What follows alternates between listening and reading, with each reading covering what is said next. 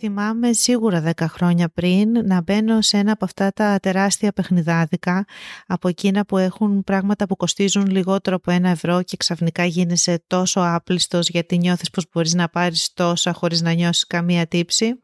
Τέτοιο.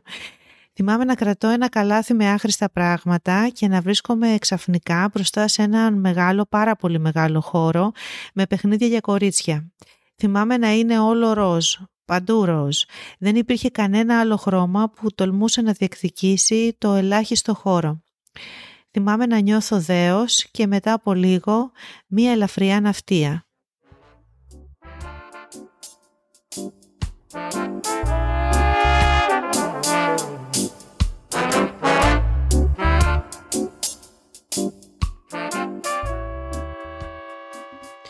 Στο musical του 1957, Funny Face, μια τέλεια ταινία για να δεις και τα Χριστούγεννα, η διευθύντρια ενός γυναικείου περιοδικού, που ο χαρακτήρας της είναι εμπνεσμένο από το χαρακτήρα της τρελικής Diane Vreeland, διευθύντρια της Vogue, αποφασίζει πως το τεύχος που είναι έτοιμο να βγει απογοητεύει την Αμερικανίδα γυναίκα, την Αμερικανίδα αναγνώστρια. Αποφασίζει λοιπόν να το αλλάξει ολόκληρο βάσει μιας αυθόρμητης ιδέας. Όλοι πρέπει να σκεφτούν ροζ. Think Pink. Ακολουθεί το ομώνυμο τραγούδι του Gershwin που ανάμεσα στους στίχους βλέπουμε όλη την απόφαση της μεταπολεμικής Αμερικής να πατάξει την κατήφια του πολέμου. Το κόκκινο είναι νεκρό, το μπλε πέρασε, το πράσινο είναι άσεμνο, το καφέ είναι ταμπού, καμιά δικαιολογία για το δαμασκηνί, λένε στίχοι. Όλες οι σκηνές που ακολουθούν γίνονται ροζ. Τα κορίτσια του γραφείου ντύνονται στα ροζ εκτός από τη διευθύντρια. Όταν τη ρωτούν γιατί δεν φοράει εκείνη ροζ, εκείνη απαντά. Εγώ, ούτε νεκρή. To the women of America. No, make it to the women everywhere. Banish the black, burn the blue, and bury the beige. From now on, girl, think pink. Think pink when you shop for summer clothes. Το 1981 το ζευγάρι καλλιτεχνών Κρίστο και Ζαν Κλοντ αποφασίζουν να περιτριγυρίσουν για 14 μέρες ακριβώς 11 τεχνητά νησιά στον κόλπο του Μαϊάμι με 65 εκατομμύρια τετραγωνικά μέτρα λαμπερού ρόζι φάσματος. Μέχρι το 1983 που το έργο παρουσιάστηκε χρειάστηκε να καθαρίσουν 40 τόνους σκουπιδιών, 430 άτομα να περιτριγυρίσουν σιγά σιγά τα νησιά για να απλώσουν το ύφασμα και ένα σκάφος που έκανε συνέχεια περιπολίες για να βεβαιωθεί πως κανένα πουλί δεν είχε παγιδευτεί στο ύφασμα. Δεν δούλεψε κανένας εθελοντικά. Όλοι όσοι συμμετείχαν πληρώθηκαν. Οι καλλιτέχνες διάλεξαν το ροζ σαν το πιο τεχνητό, μη φυσικό χρώμα, σαν να ήθελαν να υποδείξουν το χέρι του ανθρώπου πάνω στη φύση και υπενθυμίζω πως τα νησιά εκείνα ήταν τεχνητά. Το έργο άνοιξε το δρόμο για το Μαϊάμι να μεταμορφωθεί στη μια μεγάλη πρωτεύουσα της σύγχρονης τέχνης, αυτό που είναι σήμερα. Όσο για τους καλλιτέχνες, λένε πάντα πως η δουλειά τους θέλουν να είναι σαν ένα ουράνιο τόξο ξεχωριστή, όμορφη, να φέρνει χαρά και να νιώθεις την ανάγκη να το δεις και να το απολαύσεις όσο περισσότερο γίνεται και όσο πιο γρήγορα, γνωρίζοντας καλά πως σύντομα θα εξαφανιστεί.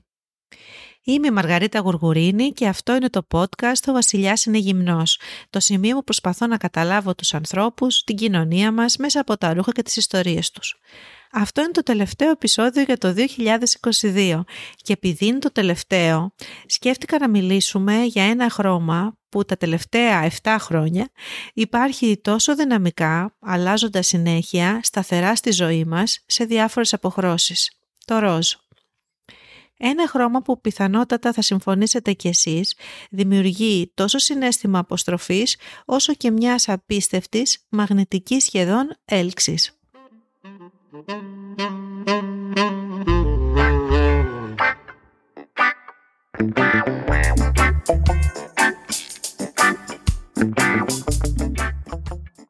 Το ροζ λοιπόν υπάρχει σήμερα τόσο πολύ που αν είσαι εξωγήινος έπεφτες στη γη την ημέρα της απονομής των βραβείων Γκράμι θα πίστευε πως είναι το χρώμα που εμείς οι άνθρωποι φοράμε διαρροπάλου.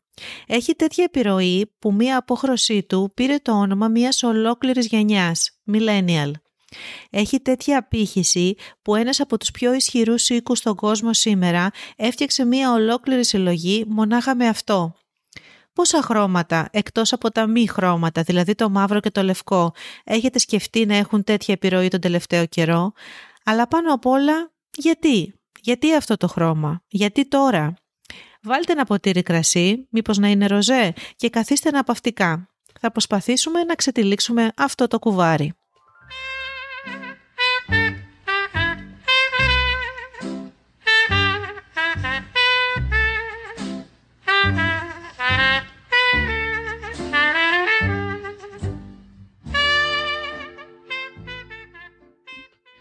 Σκεφτείτε πως το ροζ, το ξεπλημμένο κόκκινο δηλαδή που μπορεί να πάρει τόσες αποχρώσεις μέσα του, δεν είναι ένα χρώμα που θα βρούμε εύκολα στη φύση. Γι' αυτό και κάθε φορά που μας αποκαλύπτεται, κριστεκόμαστε μπροστά του γοητευμένοι. Είναι ένα χρώμα που μπορεί να πάρει κάποιες φορές ένα ηλιοβασίλεμα, τα ροζ φλαμίγκο, ένα ροζ άνθος, οι ανθισμένες αμυγδαλιές στην Ιαπωνία. Όμως αν δεν υπάρχει στη φύση, στην ολότητα του μπλε, του πράσινου, του καφέ, το κουβαλάμε μέσα μας κάθε μέρα. Είναι το χρώμα των γεννητικών οργάνων, της κλητορίδας, του στόματος, κάποιων χιλιών και της θηλής. Είναι το χρώμα του εγκεφάλου. Ανάλογα με την πρόθεσή μας, δημιουργεί βαθιά οικειότητα ή μια ανεξήγητη αποστροφή και το ροζ άνοικε και ανήκει πολύ περισσότερο στους πανάρχαιους πολιτισμούς της Ιαπωνίας, της Κίνας, στους Ινδούς που έφτασε λίγο πιο γρήγορα, μάλλον λίγο περισσότερο από τους μουσουλμάνους. Γιατί οι πρώτες απεικονίσεις ανθρώπων αφορούν ροζ στη δυτική κουλτούρα φτάνουν στους πίνακες του 14ου αιώνα και σε κάποιο πολύ συγκεκριμένο πρόσωπο, τον Χριστό. Ακόμα και σήμερα οι καθολικοί ιερείς χρησιμοποιούν το ροζ και δίνονται σε αυτό στη λειτουργίες τους. Η Παναγία είναι πάντα ντυμένη σε μπλε ή τουλάχιστον πολύ συχνά.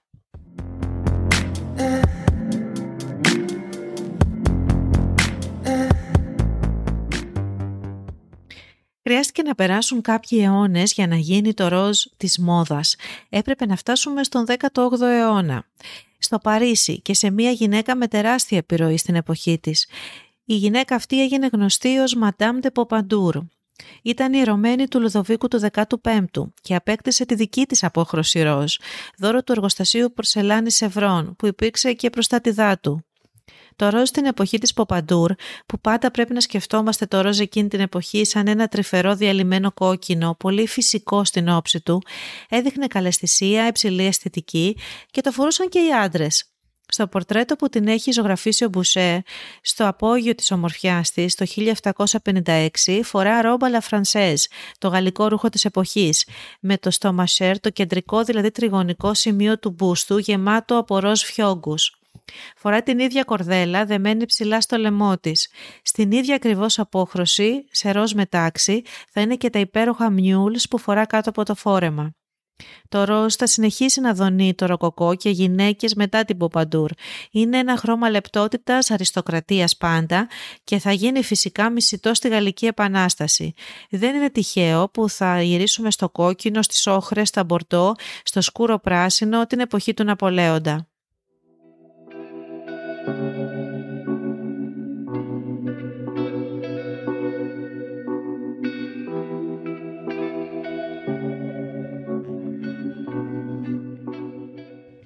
Το ροζ μετά την Ποπαντούρ συνέχισε το δρόμο του στο δυτικό κόσμο με κάποιες στιγμές δόξας, αλλά τίποτα μεγάλο ή καλύτερο να πει. Μετά τη βιομηχανική επανάσταση όμως και καθώς μπαίναμε στους μοντέρνους καιρούς, στη δεκαετία του 20 δηλαδή και μετά, το ροζ βρήκε καινούργιες αποχρώσεις γιατί η βαφή δεν ήταν πια μόνο φυσική. Και βρήκε και την επόμενη γυναίκα του. Το όνομά της ήταν Έλσας Σκιαπαρέλη και ήταν σχεδιάστρια μόδας. Η Σκιαπαρέλη βρήκε μία πολύ έντονη, ξεκάθαρα τεχνητή απόχρωση του ροζ, εκείνη που αποκλείεται να μην την προσέξεις και εκείνη που φλερτάρει αρκετά με το φούξια. Είναι το ροζ που πήρε η Έλσα Σκιαπαρέλη και του έδωσε το όνομα Shocking Pink. Είναι το χρώμα που έλεγε τα πάντα για αυτήν, πως επιθυμούσε βαθιά να αλλάξει οτιδήποτε είχαμε στο μυαλό μας ως καλόγουστο, πως ποθούσε βαθιά να σε κάνει να νιώσεις λίγο άβολα, να κάνει τις γυναίκες όχι μπιμπελό αλλά ηγέτιδες συζήτησης. Η Σκιαπαρέλη είναι αυτή που έφερε πρώτη τον όρο conversation starters στα ρούχα. Είναι δηλαδή τα ρούχα που έχουν την ξεκάθαρη πρόταση να ξεκινήσουν τη συζήτηση. Σε οποιαδήποτε περίπτωση τα φορούσε μια γυναίκα. Το ροζ εκείνο λοιπόν υπήρχε παντού στα ρούχα της, από ένα ταγέρ του 1938 με κουμπιά φτιαγμένα σαν σιρήνες γοργόνες, στα μεγάλα της απλικέ και εντύματα, σε μια ταριχευμένη αρκούδα που την έβαψε ροζ και την έβαλε στη βιτρίνα του ατελιέ της, μέχρι τέλος το μπουκάλι του αρώματός της που έκανε τεράστια επιτυχία στην εποχή του και το ονόμασε Shocking. Το μπουκάλι ήταν μια γυάλινη, χυμώδης γυναικεία σιλουέτα που αντέγραφε το σώμα της May West, ήδη σοκ απέναντι στην αδύνατη σιλουέτα σχεδόν ανδρόγυνη που επικρατούσε εκείνη την εποχή. Ναι, όλα αυτά έγιναν πολύ πιο πριν βγει το μπουκάλι του Jean Paul Gaultier ή εκείνο το μπουκάλι της Kim Kardashian με το δικό της σώμα στο άρωμά της. Και φυσικά το πακέτο του αρώματος Shocking ήταν ολόκληρο ροζ.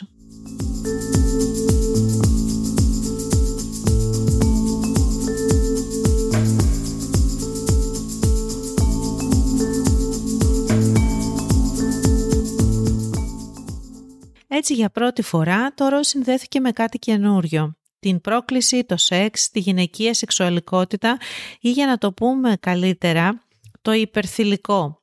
Είναι το ροζ που φόρεσε η Μέριλ Μοντρό δύο δεκαετίες μετά το 1957 σε μια υπέροχη ταυταδένια τουαλέτα για να τραγουδήσει το Diamonds are a girl's best friend και 30 χρόνια μετά θα φορούσε ένα παρόμοιο Μαντόνα για να αποτίσει φοροτιμής.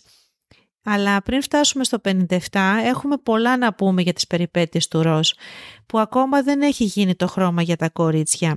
Και σε μία έρευνα που είχε κάνει το 1927 το περιοδικό Time για το ποιο χρώμα ταιριάζει στα κορίτσια και ποιο στα αγόρια, η έρευνα είχε δείξει την πλειοψηφία του κόσμου να αποδίδει το γαλάζιο για τα κορίτσια.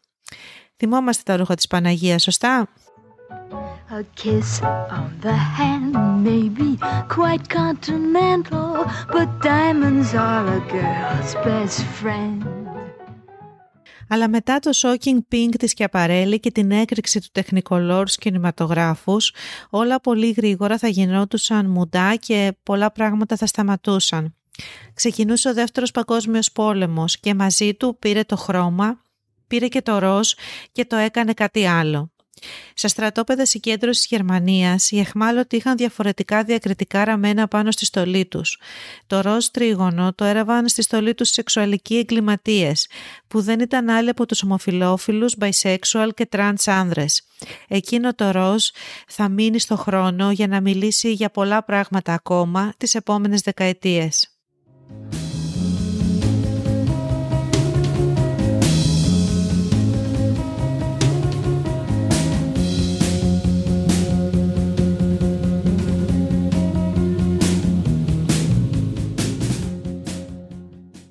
Ο πόλεμος, ο κάθε πόλεμος, αλλάζει την ιστορία. Φέρνει μπροστά τον χειρότερο μας αυτό, φέρνει θαύματα, φέρνει θρήνο. Μας φέρνει να κάνουμε πράγματα που δεν φανταστήκαμε ποτέ, φέρνει μεγάλες αλλαγές. Το τέλος του αφήνει τον πρωταγωνιστή, τον νικητή, να πει την ιστορία του και του δίνει την ευκαιρία να γράψει πρώτο στο επόμενο κεφάλαιο. Η Αμερική μετά τον Δεύτερο Παγκόσμιο Πόλεμο έγραψε το δικό της κεφάλαιο, όπου μέσα είπε πολλά. Αλλά ανάμεσα σε αυτά είπε και το εξής. Ας επιστρέψουμε όλοι στα σπίτια μας. Και πάνω απ' όλα, ας επιστρέψουν οι γυναίκες στο σπίτι τους. Και πολύ σύντομα, το ροζ θα γινόταν για τα κορίτσια.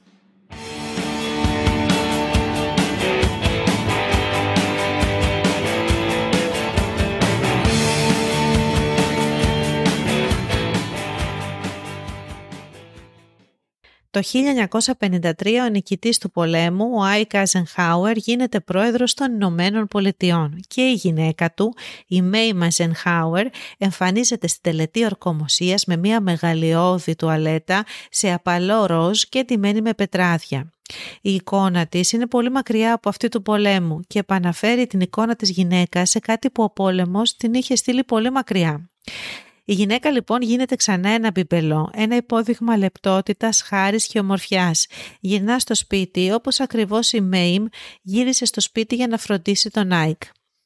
Η Μέιμι Αϊζενχάουερ λάτρευε το ροζ και το φορούσε συχνά. Πίστευε ότι τη τόνιζε πολύ όμορφα και τόνιζε και τα μάτια της που ήταν γαλάζια.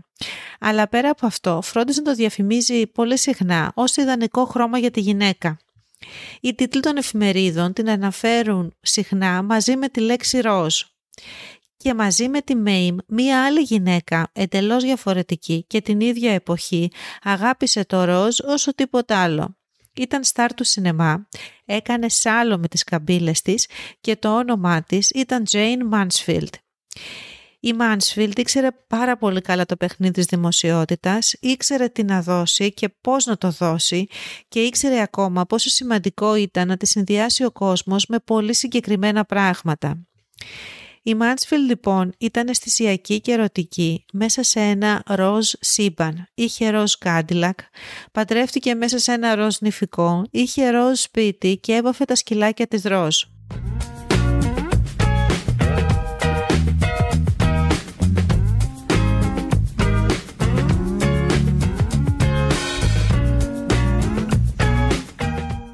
Η Μάνσφιλτ κάποια στιγμή είχε δώσει μία εξήγηση για το ροζ και είχε πει «Στους άντρες αρέσει να βλέπουν τη γυναίκα μέσα στο ροζ, να φαίνεται αβοήθητη και να ανασένει βαθιά.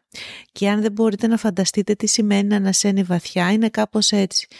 Και τους αρέσει να ανασένουν βαθιά.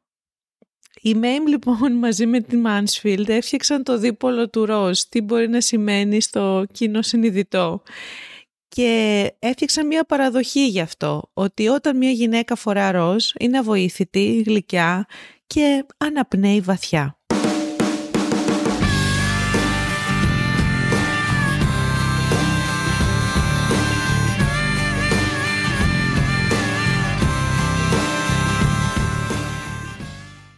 Το 1963, στη δολοφονία του Κέννεντι, η Τζάκη Κέννεντι είναι δίπλα του. Φοράει ένα ροζ μπουκλέ ταγέρ, σχεδιασμένο από τη Σανέλ. Το αίμα λερώνει το ροζ. Δεν δέχτηκε να αλλάξει ρούχα.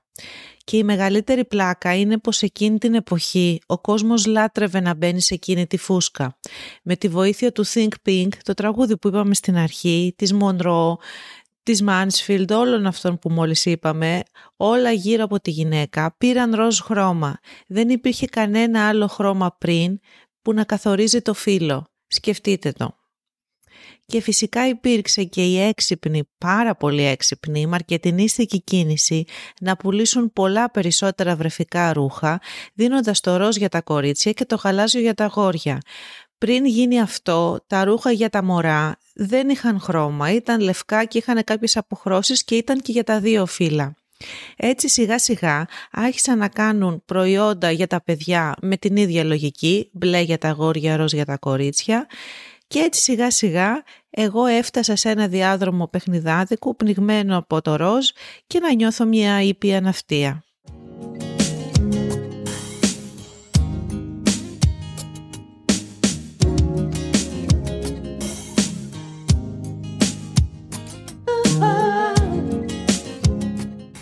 Και έτσι επισήμως ο δυτικός κόσμος απέκτησε δύο χρώματα που συνδεόντουσαν άμεσα και απόλυτα με το φύλλο, το μπλε και το ροζ. Και όμως για κάποιο λόγο το ροζ πάντα νικούσε. Στη συνέχεια συνέβη κάτι εξαιρετικά ενδιαφέρον. Το ροζ επίσημο πλέον χρώμα της θηλυκότητας φοριόταν από όλες εκείνες που ταυτίζονταν απόλυτα μαζί του, αλλά και από εκείνες που φορώντας το δεν τρόμαζαν τους άλλους κάνοντας πράγματα που δεν θεωρούσαμε γυναικεία. Ας πούμε στην ταινία Grease, η γυναικεία συμμορία Pink Ladies φοράει rose varsity jackets, αλλά είναι ατρόμητες, μαγκιόρες και διοικούν το σχολείο. Στην ταινία Mean Girls, η συμμορία του σχολείου πάλι τρομοκρατεί όλα τα υπόλοιπα κορίτσια και τις Τετάρτες φορούν πάντα ροζ. Στο απολαυστικό Legally Blonde, η πρωταγωνίστρια μπαίνει στη top νομική σχολή και γίνεται μία αξιόλογη δικηγόρος, ενώ όλοι την κοροϊδεύουν για το κουκλίστικο ροζ look της. Yeah, I try to be nice, but some people are just mean. Sometimes it seems like the whole world is still in high school. Some people never change. Μπαίνουμε στα Zeros πια και τα κακά κορίτσια του, η Paris Hilton, η Britney, η Lindsay Lohan, φορούν ροζ πετσετέ φόρμες Juicy Couture που στο πίσω μέρος του πατελονιού γράφει με πετράδια τη λέξη Juicy. Το ροζ γίνεται βρώμικο, ενίοτε τσουλίστικο, μέχρι να φτάσει να γίνει kids. Την ίδια στιγμή, και αυτό έχει ξεκινήσει από τη δεκαετία του 70, όταν η ιστορία του ροζ τριγώνου στα στρατόπεδα συγκέντρωσης έγινε γνωστή, το ροζ συμβαίνει να είναι μέρος του αγώνα των LGBTQ δικαιωμάτων. Έχει γίνει ήδη punk, καθώς το φόρεσε ο Τζόνι Ρότεν και η Ραμόνς. Το ροζ λοιπόν γίνεται κάτι σαν ένας καθρέφτης μας κάθε φορά που προσπαθούμε να εξηγήσουμε το θηλυκό. Και φτάνουμε στη δεκαετία των millennials. Φτάνουμε στη στιγμή που με έκανε να προσέξω το ροζ όσο τίποτα άλλο γιατί καθώς μπήκαμε μαζί τους σε μια πολύ μεγάλη και μεταβατική περίοδο, το ροζ και το θηλυκό θα αλλάξει μαζί της. Θα αλλάξει γιατί μπαίνει το επόμενο κύμα φεμινισμού, μπαίνει το κίνημα LGBTQ, μπαίνει η συζήτηση για το φύλλο. Το ροζ λοιπόν μπορεί να είναι θέριο, απαλό, θεραπευτικό, νοσταλγικό. Το ροζ είναι για όλους και θα υπάρξει το millennial pink. Το 2017 στη μεγάλη πορεία Women's March οι γυναίκες θα πλέξουν ροζ κούφους που θα τους φορούν. Τους ονομάζουν Pussy Hats. Το 2018 η Τζανέλ Μονέ βγάζει ένα βίντεο για το τραγούδι της Pink. Εκεί μέσα στο ροζ υπάρχει ένα χορευτικό που τα πατελόνια των χορευτών και της τραγουδίστριας θυμίζουν οι δύο. Η ηθοποιός Τέσσα Τόμσον εμφανίζεται ανάμεσα στα πόδια πατελόνι της Μονέ αναπαριστώντας την κλητορίδα. Το ροζ γίνεται το χρώμα που γιορτάζει τα γεννητικά όργανα όλων. Φυσικά τα ρούχα η μόδα ακολούθησαν Balenciaga, Marc Jacobs, Gucci, Moschino, Ozakemi. Στο Met Gala του 2019 με θέμα το camp η Lady Gaga έδωσε με την εμφάνισή της ένα ολόκληρο performance φορώντας τι άλλο, ροζ. Στην απονομή των Όσκαρ το 2019 οι περισσότεροι ηθοποιοί ήταν τιμένες σε διαφορετικές αποχρώσεις του ροζ. Στα Grammys του 2020 ο ράπερ Lil Nas X εμφανίστηκε με το πιο λαμπερό, εξωφρενικό και υπέροχο ροζ καουμπόικο σύνολο από τον Versace. Εκείνο το σύνολο έλεγε σχεδόν τα πάντα για τη συνθήκη του ροζ, για τον ειδονισμό, για τα κομμάτια του ανδρισμού. Το ανδρικό GQ ανακοίνωσε πως εκείνο το λαμπερό ροζ ήταν το μόνο χρώμα που θα έπρεπε να φορούν οι άνδρες το καλοκαίρι που θα βγαίναμε μετά την πανδημία.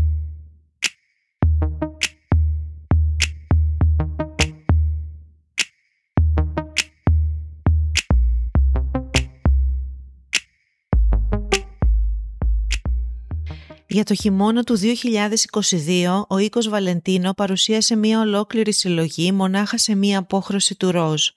Ο καλλιτεχνικός διευθυντής του οίκου, ο Πιέρ Πάολο Πιτσόλη, έφτιαξε μία απόχρωση που την ονόμασε PP από τα αρχικά του και την κατοχύρωσε για το Βαλεντίνο. Ο Πιτσόλη έχει ένα μεγάλο χάρισμα. Γνωρίζει πολύ καλά πώς να κάνει μεγαλειώδεις χειρονομίες. Δεν υπάρχει τίποτα μικρό στη δουλειά του και τίποτα επιφανειακό. Η πρώτη έμπνευση ήρθε από τον καλλιτέχνη Λούτσο Φοντάνα και τα μεγάλα μονοχρωματικά του έργα. Η ερώτηση που έκανε ο Πιερ Πάολο ήταν η εξής. Τι θα γινόταν αν υπήρχε ένα χρώμα μονάχα για να δώσει ορατότητα σε όλα τα υπόλοιπα, στα ρούχα, στους ανθρώπους. Όταν το ρώτησαν γιατί το ροζ, εκείνος απάντησε «Σημαίνει ενότητα, και κάπως έτσι όλα πήραν ένα καινούριο νόημα. Το ροζ ενώνει, γιατί όλοι έχουμε ροζ μέσα μας. Όπως εκείνα τα ροζ νησιά του Μαϊάμι, το ροζ κτίριο των Κάραβαν στο κέντρο της Αθήνας. Το ροζ μας θυμίζει πάντα πως όλοι, μέσα βαθιά, είμαστε το ίδιο.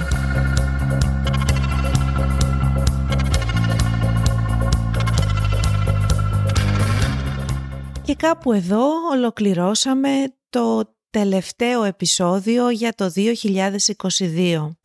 Για μένα είναι πάρα πολύ σημαντικό να σκεφτούμε και να καταλάβουμε πως το χρώμα μπορεί να είναι και ένα κατασκεύασμα της κοινωνίας πως εντελώς τυχαία ή εξαιρετικά μελετημένα μπορεί να του δώσουμε συλλογικά συγκεκριμένο νόημα και αυτό να αλλάζει καθώς αλλάζουμε κι εμείς. Η περίπτωση του ροζ είναι πάρα πολύ ιδιαίτερη γιατί έχει να κάνει με τη δύναμη της θηλυκότητας και το πώς αλλάζει αυτή στην κοινωνία μας. Είμαι η Μαργαρίτα Γουργουρίνη και αυτό είναι το podcast «Ο Βασιλιάς είναι γυμνός». Ελπίζω να περάσατε καλά και αν περάσατε καλά να το πείτε και στους φίλους σας. Σας εύχομαι να περάσετε πάρα πολύ όμορφη πρωτοχρονιά και θα τα πούμε το 2023. Σας ευχαριστώ. Καλή συνέχεια. Let's go party.